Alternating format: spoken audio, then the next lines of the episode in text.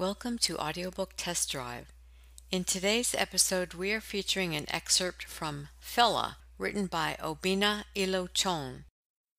A gifted slave's dramatic bid for freedom from the cotton plantations of the Deep South leads to far reaching and unintended consequences in this moving tale. Born enslaved in the 18th century, Fela finds no place for his genius, his thoughts, or his humanity in a time and place that deny him the most basic of rights. Thus, in a desperate act, he makes a bold, dramatic bid for freedom from the cotton plantations of the Deep South. This dramatic short story is set in the days of slavery and interwoven with the fabric of real circumstances of the era to form a harrowing and hopeful tale. The moving account of this unusually gifted and witty slave parallels the history of cotton, considered white gold in the southern states during the 18th and 19th centuries. Poignant, melancholic, and powerful, this fast moving tale focuses on Fela's determined bid to be free from the shackles of captivity and the insufferable ideologies of slavery. And now for your listening pleasure, an excerpt from Fela.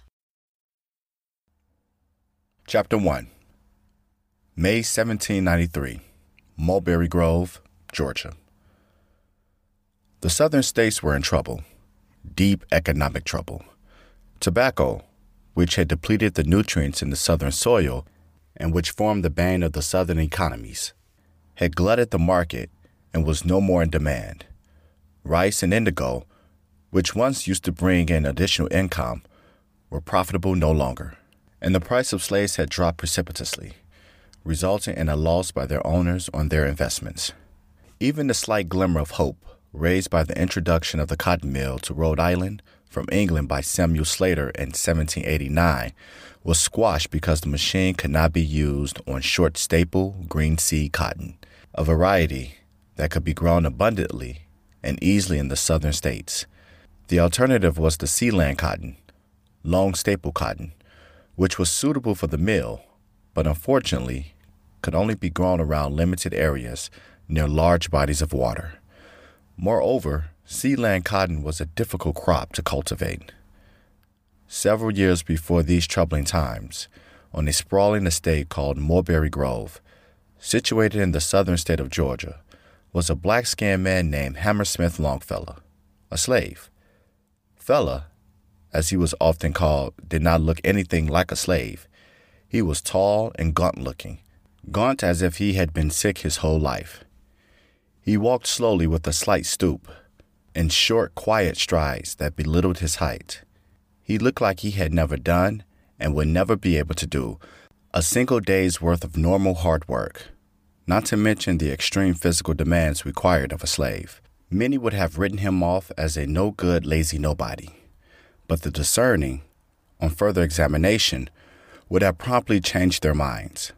Fela's face revealed a pair of deep set, bright, twinkling eyes that barely, just barely, contained the sparks of life that raged within. His head was a size too thick for the rest of his body.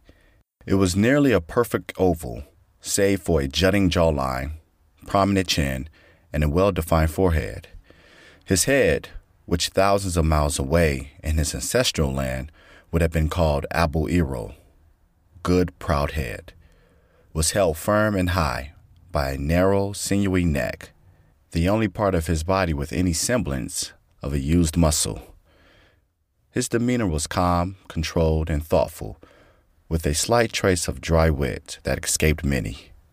When he spoke, which was not often, his voice was borderline quiet and measured, but strong, confident, and rich with tones and flavors that soothed the ear, warmed the heart, and beckoned the mind.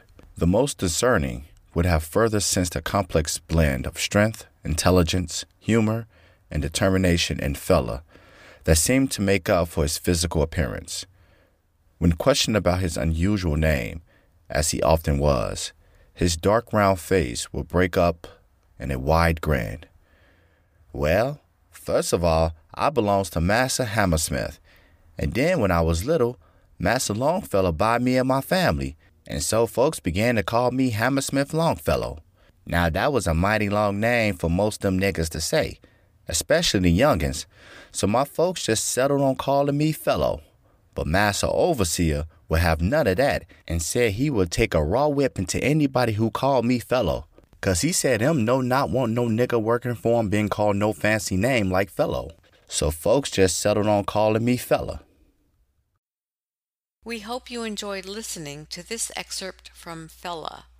If you would like to hear the entire audiobook, it can be purchased at Amazon.com, Audible.com, and iTunes.com.